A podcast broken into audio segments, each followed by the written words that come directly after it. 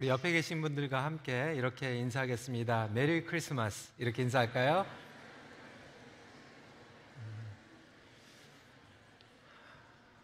저희가 25일 아, celebration service로 또한 모이지만 그래도 오늘 성탄 주일로 아, 예배를 드리기 때문에 함께 또 축하하고 서로를 축복하기를 원합니다.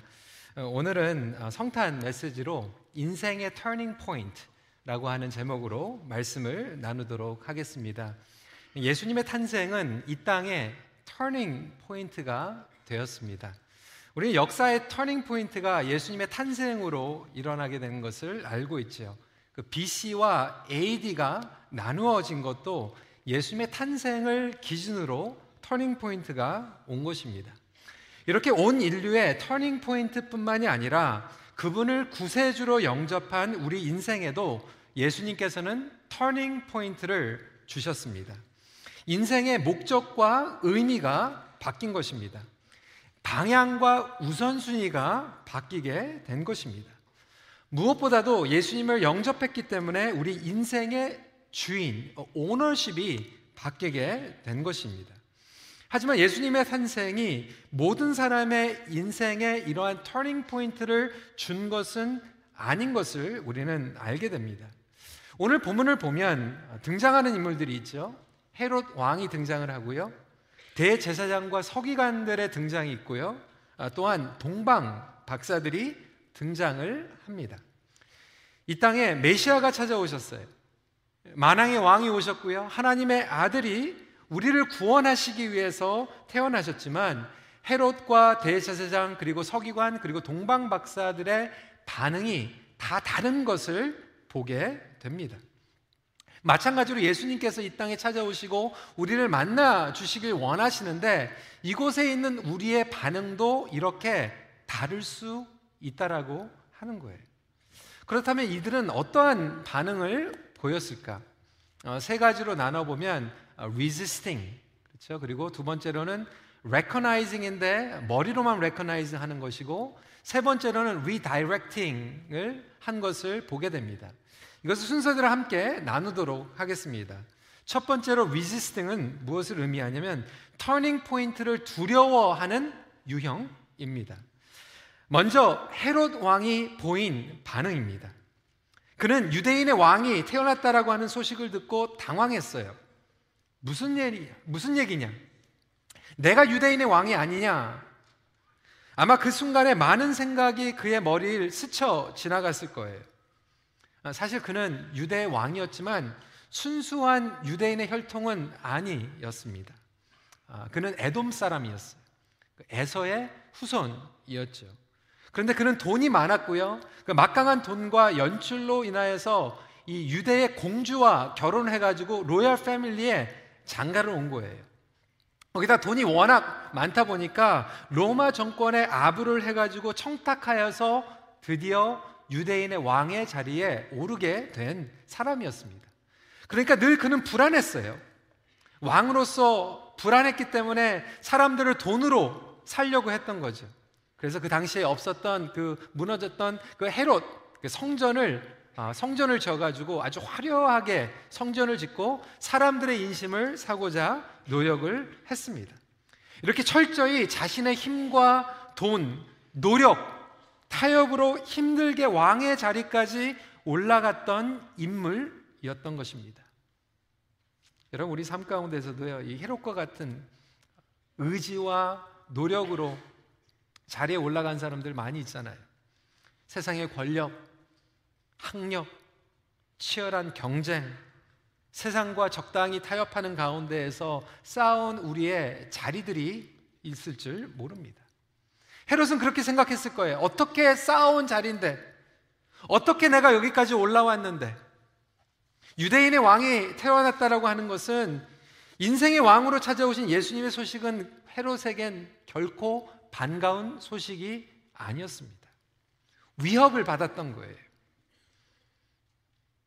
속으로는 불안했어요. 하지만 겉으로는 태어난 척 답변은 아주 잘합니다. 8절에 이렇게 얘기하죠. 베들레헴으로 보내며 이르되 가서 아기에 대하여 자세히 알아보고 찾거든 내게 고하여 나도 가서 그에게 경배하게 하라. 그는 동방 박사들이 돌아오면 태어난 유대인의 왕을 아기를 죽이려고 했던 거예요. 나중에 동방 박사들이 돌아오지 않자 너무나도 불안해서 이 베들레헴에 태어난 산의 아이들을 다 죽여버리는 끔찍한 살인 사건을 벌이고야 맙니다.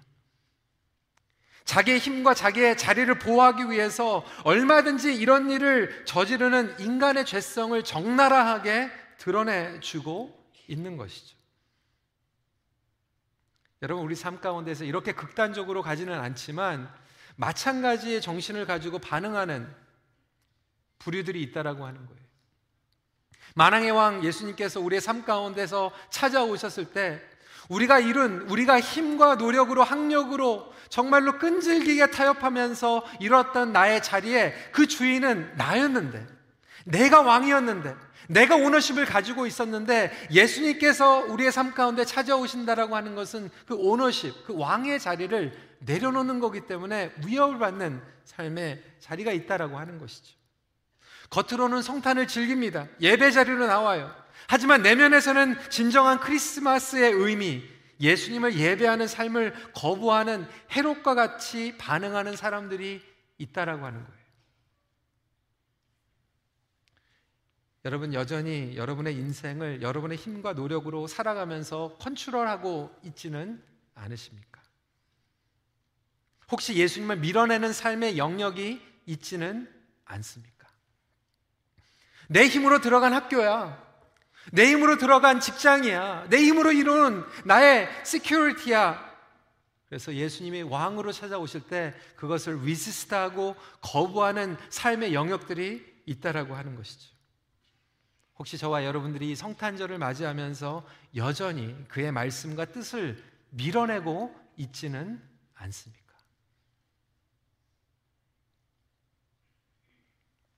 두 번째 반응은요. recognizing merely as head knowledge. 이론적으로만 받아들이는 유형입니다. 바로 대제사장과 서기관 같은 유형입니다. 헤롯 왕은 유대인의 왕이 태어났다라고 하는 소식을 듣고 나서 대제사장과 서기관들을 부릅니다. 성경에 나와 있는 메시아가 태어날 곳이 어디 있는지 물어보는 거예요. 그들은 서스럼 없이 바로 즉각적으로 대답을 알고 있었어요. 하나님의 말씀을 알고 있었고 하나님의 언약의 약속을 알고 있었던 것이. 5절부터 6절에 그들은 이렇게 대답합니다. 이르되 유대 베들레헴이오니 이는 선지자로 이렇게 기록된 바 또 유대 땅 베들레헴아 너는 유대 고을 중에서 가장 작지 아니하도다. 내게서 한 다스리는 자가 나와서 내 백성 이스라엘의 목자가 되리라 하였음이니이다. 그들은 하나님의 말씀과 약속을 지식적으로는 너무 잘 알고 있었어요. 바로 정답을 내어놨습니다. 하지만 저와 여러분들은 이 말씀을 보면서 이러한 질문을 하게 되죠. 그렇다면 왜? 그들은 정답을 알고 있었고 베들레헴의 유대인의 왕의 메시아가 태어난 것을 알고 있었는데도 불구하고 왜 그들은 정작 그곳에 가서 예수님을 만나고 예배하지 않았을까? 동방 박사들은 그곳에 가서 예배를 드리는 그 시간에 대제사장과 서기관들은 정답을 알고 있으면서도 불구하고 왜 찾아가지 않았고 예배하지 않았을까? 본문은 그 이유에 대해서 정확히 설명하고 있지는 않습니다. 왕의 궁궐이 너무 편해서 아니면 헤롯 왕이 무서워서 그 이유는 우리가 알 수 없지만 분명한 것은 메시아 예수께서 이 땅에 오신 소식을 들었음에도 불구하고 그들은 지식적으로만 받아들인 채 현실에 만족하고 안주하며 타협하며 사는 삶을 선택했다라고 하는 거예요. 저는 오늘날 교회 다니는 제 자신과 많은 교인들이 이 부류에 속하는 것이 아닐까 생각해 봅니다. 우리는 말씀을 많이 접하고 지식적으로는 알고 있어요.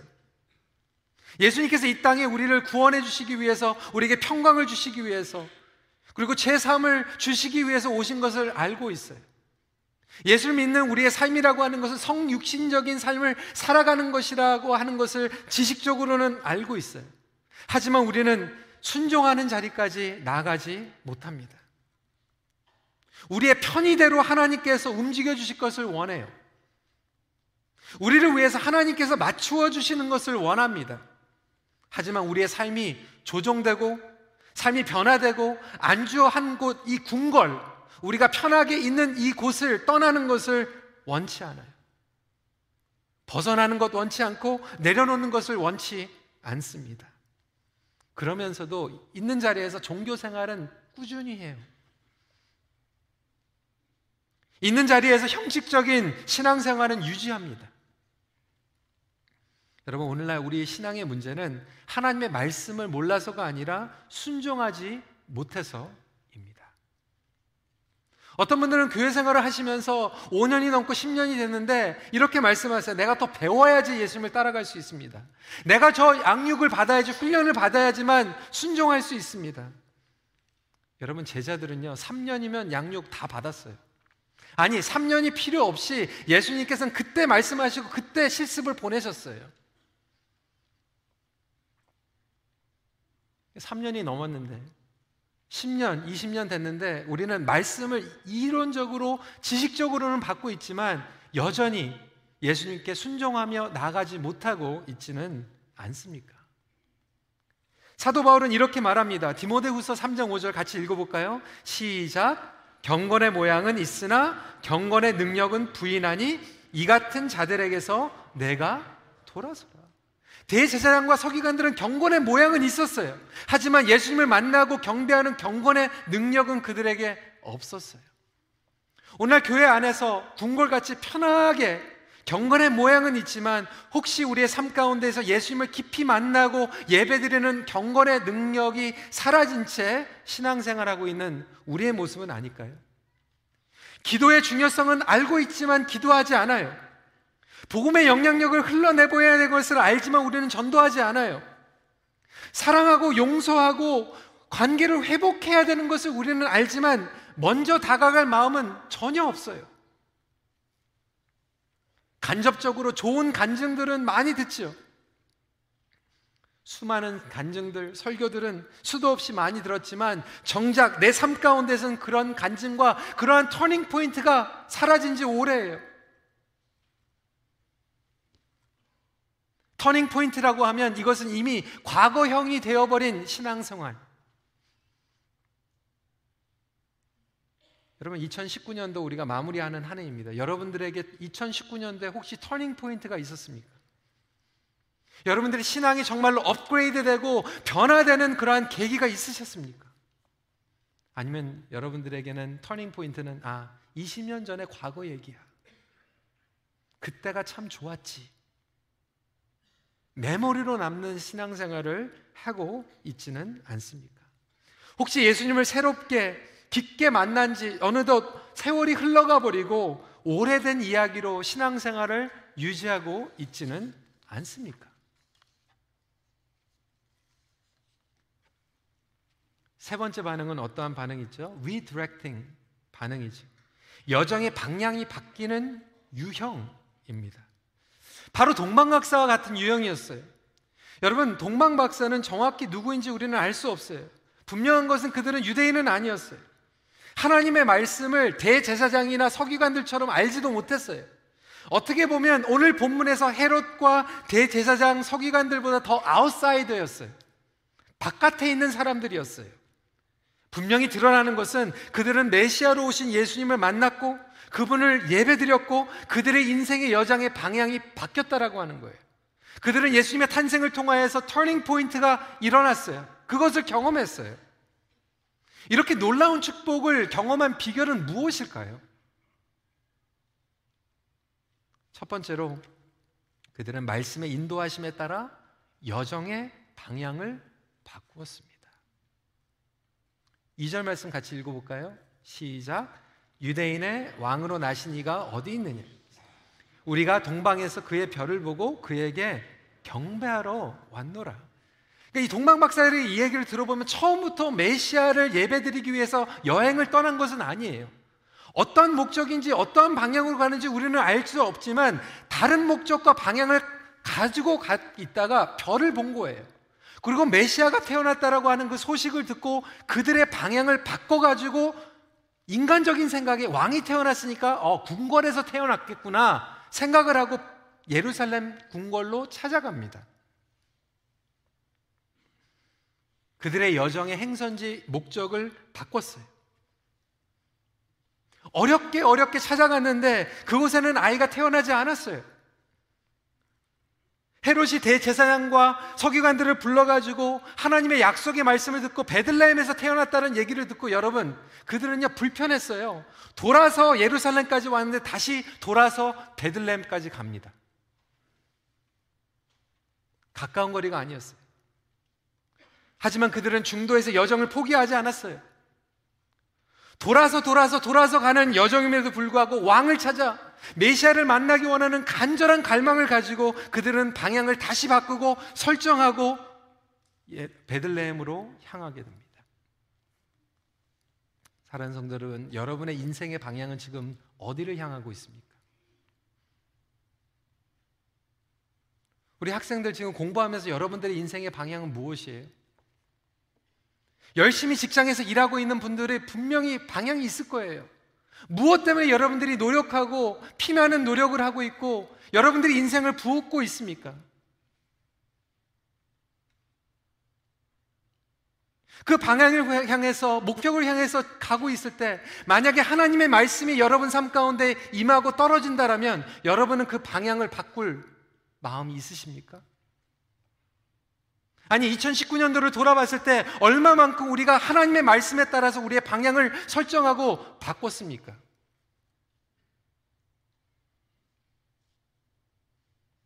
때로는요 우리가 비즈니스의 방향도 하나님의 말씀에 따라서 바꿔야 되고요.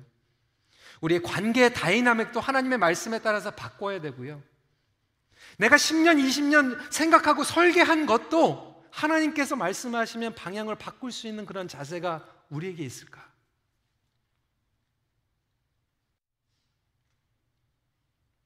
근데 그 방향하고 예수님의 방향하고 안 맞으면 우리는 resist 할 때가 얼마나 많은지 몰라요. 두 번째로 겸손함으로 가지고 있는 것을 예수님께 드렸습니다. 11절에 보니까 집에 들어가 아기와 그의 어머니 마리아가 함께 있는 것을 보고 엎드려 아기께 경배하고 보배합을 열어 황금과 유향과 몰약을 예물로 드리니라. 그렇게 돌아서 돌아서 찾아서 간절하게 찾아갔는데 유대 왕 메시아 예수님께서 누워 있었던 곳은 마국간의 구유였어요. 에게 이게 뭐야? 인간적으로 보면 너무나도 천박하고 불편하고 한심한 곳이 틀림이 없어요. 보잘 것 없는 환경이었어요. 그럼에도 불구하고 동방 박사들은 값비싼 예물을 정성으로 드리며 예배를 드립니다. 여러분 이것이 바로 예배의 자세예요. 예배의 정신이에요. 우리는 너무나도 현대교회에서 꾸며져 있는 예배, 화려하고 편안한 예배에 길들여져 있어요. 처음부터 끝까지 펄리시되어 있는 예배의 순서와 연출에 길들여져 있어요. 극장적인 극장석 같은 어, 본당에 와가지고 편안하게 예배드리고 우리는 엔터테인 받고 재밌게 예배드리고 신나게 예배드리고 파킹장이 편한 데 가가지고 편하게 예배드리면 그게 예배다, 그게 좋은 교회다 생각합니다.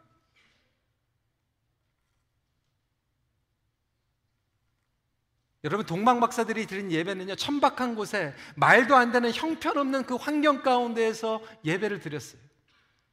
예배는 내가 무엇을 얻기 위해서 드리는 예배가 아니라 내가 가지고 있는 모든 것들을 주님 앞에 내려놓기 위해서 드리는 예배. 그것이 예배의 정신이고 예배의 자세입니다.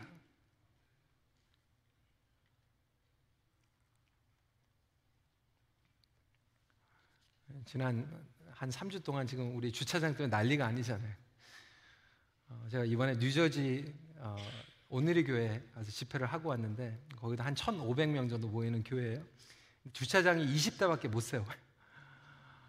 거의 이제 30대, 40대가 80% 성도인데 한 3분의 1은 유모차 가지고 이렇게 오더라고. 두 블락, 세 블락. 어, 비 오고 눈 오는데 어, 세워놓고 그냥 유모차 끌고 이렇게 오는 거죠.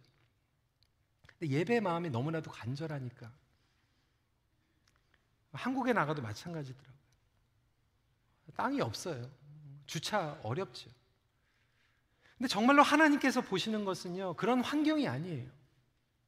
우리가 어떻게든지 정말 돌아서 돌아서라도 정말 예수님을 만날 수 있을까? 내가 가지고 있는 것들을 어떻게 하면 예수님께 드릴 수 있을까라고 하는 간절한 마음으로 주님 앞에 나아가는 그 예배. 내가 남아있는 시간, 한가하면 시간과 물질이 남으면 레프트오버로 드리는 예배가 아니라 내가 가지고 있는 가장 소중한 것을 주님 앞에 드리기 원하는 그 예배의 마음. 여러분 예배는요 남아있는 것 편의대로 드리는 것이 예배가 아니에요. 동방 박사들은 지식인들이었습니다. 엘리트였어요 하지만 그들은 외적인 것에 신경을 쓴 것이 아니라 겸손한 마음으로 온전한 예배를 드립니다 여러분 겸손이 무엇입니까? 우리는 겸손을 이렇게 생각해요 저 못합니다 저 가진 거 없어요 제가 지지난주에도 말씀드렸죠 아, 어르신들이 겸손하게 아 나 천국 못 가요 은사를 분명히 주셨는데 아, 나 아무것도 못해요. 여러분 그건 가짜 겸손이에요. 진짜 겸손은 어떠한 겸손이냐면 동방 박사들 같이 그들이 가지고 있는 세상에서 가지고 있었던 생각, 고정관념, 고집을 내려놓는 것이 겸손입니다. 동방 박사들이 찾아갔는데 아기 예수가 마국간에 누워 있어요. 아니 부모들은 결혼도 안 했네. 한심한 모습인데도 불구하고 그들의 생각과 고정관념을 다 내려놓고 하나님의 말씀에 의지해서 경배를 드리는 그것이 바로 겸손의 예배라는 거예요.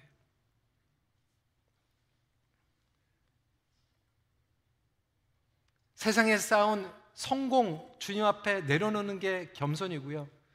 세상에서 우리가 얻었던 실패와 상처조차도 주님 앞에 내려놓는 것이 겸손이에요. 하나님, 내가 이렇게 실수했습니다. 내가 이렇게 상처를 가지고 있어요. 내가 이렇게 아픕니다. 실패했어요. 하지만 주님, 주님 안에서 해결받을 수 있습니다. 이것이 겸손이에요. 내가 자꾸 스스로 만회하려고 하는 것은 겸손이 아니라 교만입니다. 혹시 우리가 잘못된 생각과 고정관념 때문에 예배, 기도의 자리로 나오지 못하고 있지는 않습니까? 세 번째로 redirecting, redirecting이라고 하는 것은 세상이 아닌 하나님의 음성에 순종하는 겁니다. 12절 말씀 같이 한번 읽어볼까요? 시작. 그들은 꿈에 헤롯에게로 돌아가지 말라 지시하심을 받아 다른 길로 고국에 돌아가니라. 그들은 예수님을 돌아서 돌아서 찾아갔어요. 그리고 예배 드렸어요. 그리고 나서 이제는 하나님의 음성을 듣기 시작합니다. 헤롯은 분명히 얘기했어요. 나에게 와라. 알려주라. 그렇지만 동방박사들은 헤롯의 왕의 말을 듣지 않고 다른 길로 갑니다. 그들의 여정의 방향과 결정하는 기준과 가치관이 바뀌어져 버린 거예요. 더 이상 세상의 힘과 권력과 경험을 듣는 것이 아니라 하나님의 음성을 듣고 결정하는 터닝 포인트가 일어나게 됩니다. 사랑하는 성도 여러분, 여러분들은 누구의 음성을 듣고 살아가고 계세요? 여러분들이 결정할 때, 여러분들이 어떠한 여정을 떠날 때 누구의 음성을 듣고 떠나십니까? 하나님의 음성을 듣고 떠나십니까? 아니면 여전히 세상이 주고 있는 약속의 음성을 듣고 떠나가고 있습니까?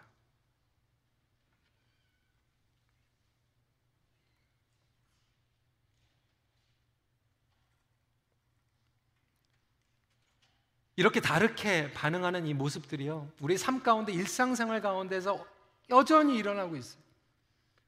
여러분 2019년도 우리의 theme이 무엇이었습니까? 여호와께 돌아가자.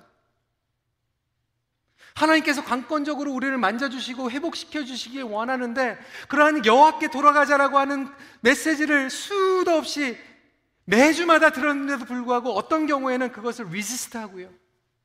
아, 돌아가면 내가 바뀌어야 되는데 돌아가면 내가 용서해야 되는데 resist 하시는 분들이 계시고 어떤 분들은 그것을 머리로만 그래 알아 알아 알아 지식적으로만 받아들이는 분들이 있고요. 어떤 분들은 정말로 여호와께 돌아가고 삶의 회복이 일어나고 여러분들의 가족과 여러분들의 꿈과 여러분들의 기도 제목이 여호와께 돌아간 터닝 포인트를 경험하신 분들이 있을 거예요. 여러분 내년도가 2020입니다. 새 일을 행하시는 하나님이에요. 저는 여러분 얼마나 기대가 되는지 몰라요. 하나님께서 내 삶 가운데, 우리 가정 가운데, 우리 교회 가운데 정말로 새로운 일을 행하실 하나님을 기대합니다. 우리가 리더십들과 함께 나누면서 얼마나 익사일이 되는지 몰라요.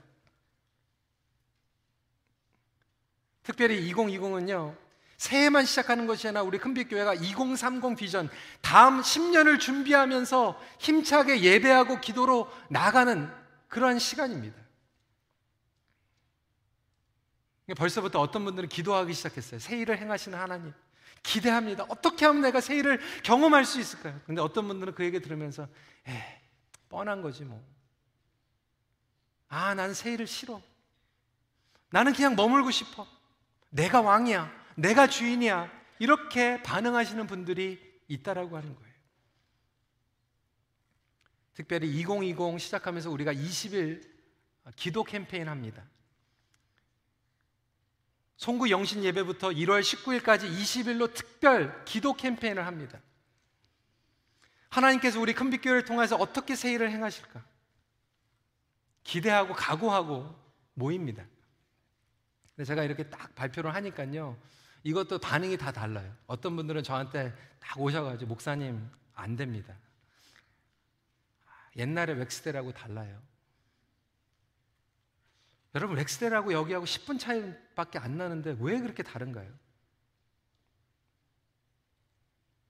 어떤 분들은 어, 그거 하면 좋지만 에이, 별다른 게 있나요? 어떤 분들은 정말로 20일 동안 우리 가족이 나와서 함께 기도하고 어, 저는 멀리 살지만 정말 생방송이라도 해가지고 같이 기도하겠습니다. 방법을 찾고 헌신하고 이런 분들이 계세요. 기도뿐만이 아니라 여러분 우리 삶 가운데서 마찬가지예요. 오늘 성령께서 여러분들에게 관계 터닝 포인트를 가져다 주시길 원합니다. 다가가라. 용서해라. 혹시 여러분들 resist 하고 계십니까? 머리로만 받아들이고 계십니까? 오늘 여러분들의 관계가 redirect 되시기를 주님의 이름으로 축원합니다. 우리의 인생의 습관들과 죄의 습관들, 그 중독과 여러 가지 그 실패의 패턴들이 redirect가 일어나기를 간절히 소원합니다. 이 세 유형 부류들 가운데서 어떻게 보면 동방 박사가 가장 메시아에 대해서 몰랐던 사람들이에요. 하지만 그들은 모든 것들을 내려놓고 예수님을 만났습니다. 교회에 내가 얼마나 오래 다녔고, 지식이 많고, 어떠한 직책을 가지고 있고, 그것이 중요한 게 아니에요. 오늘 이 시간에 새롭게 나에게 다가오시는 예수님을 내가 만나고 터닝 포인트를 경험할 수 있을 것인가?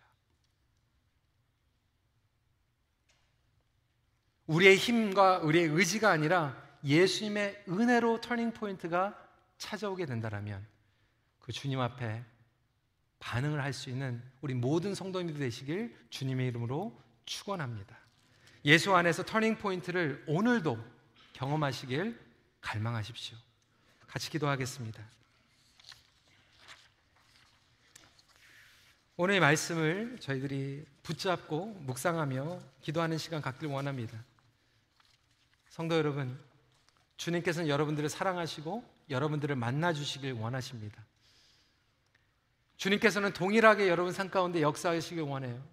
문제는 주님께서 안 나타나셔가 아니라 주님께서 역사하지 않기 때문이 아니라 우리가 혹시 헤롯과 같이 대제사장이나 서기관들과 같이 반응하고 있기 때문은 아닌지 생각해 보면서 이 시간에 혹시 우리가 하나님의 말씀을 밀어내고 여전히 내가 왕으로 컨트롤하고 있는 부분들이 있다면 어떤 부분들은 내가 지식적으로 이론적으로 교리적으로는 알고 있지만 말씀을 이론적으로는 알고 있고 순종하지 못하고 실천하지 못하고 있는 그런 부분들이 있다면 우리 이 시간에 겸손한 마음으로 주님 앞에 그것을 인정하고 나의 삶의 방향을 리디렉트하는 결단의 기도를 잠시 하는 시간 갖도록 하겠습니다. 기도하시겠습니다.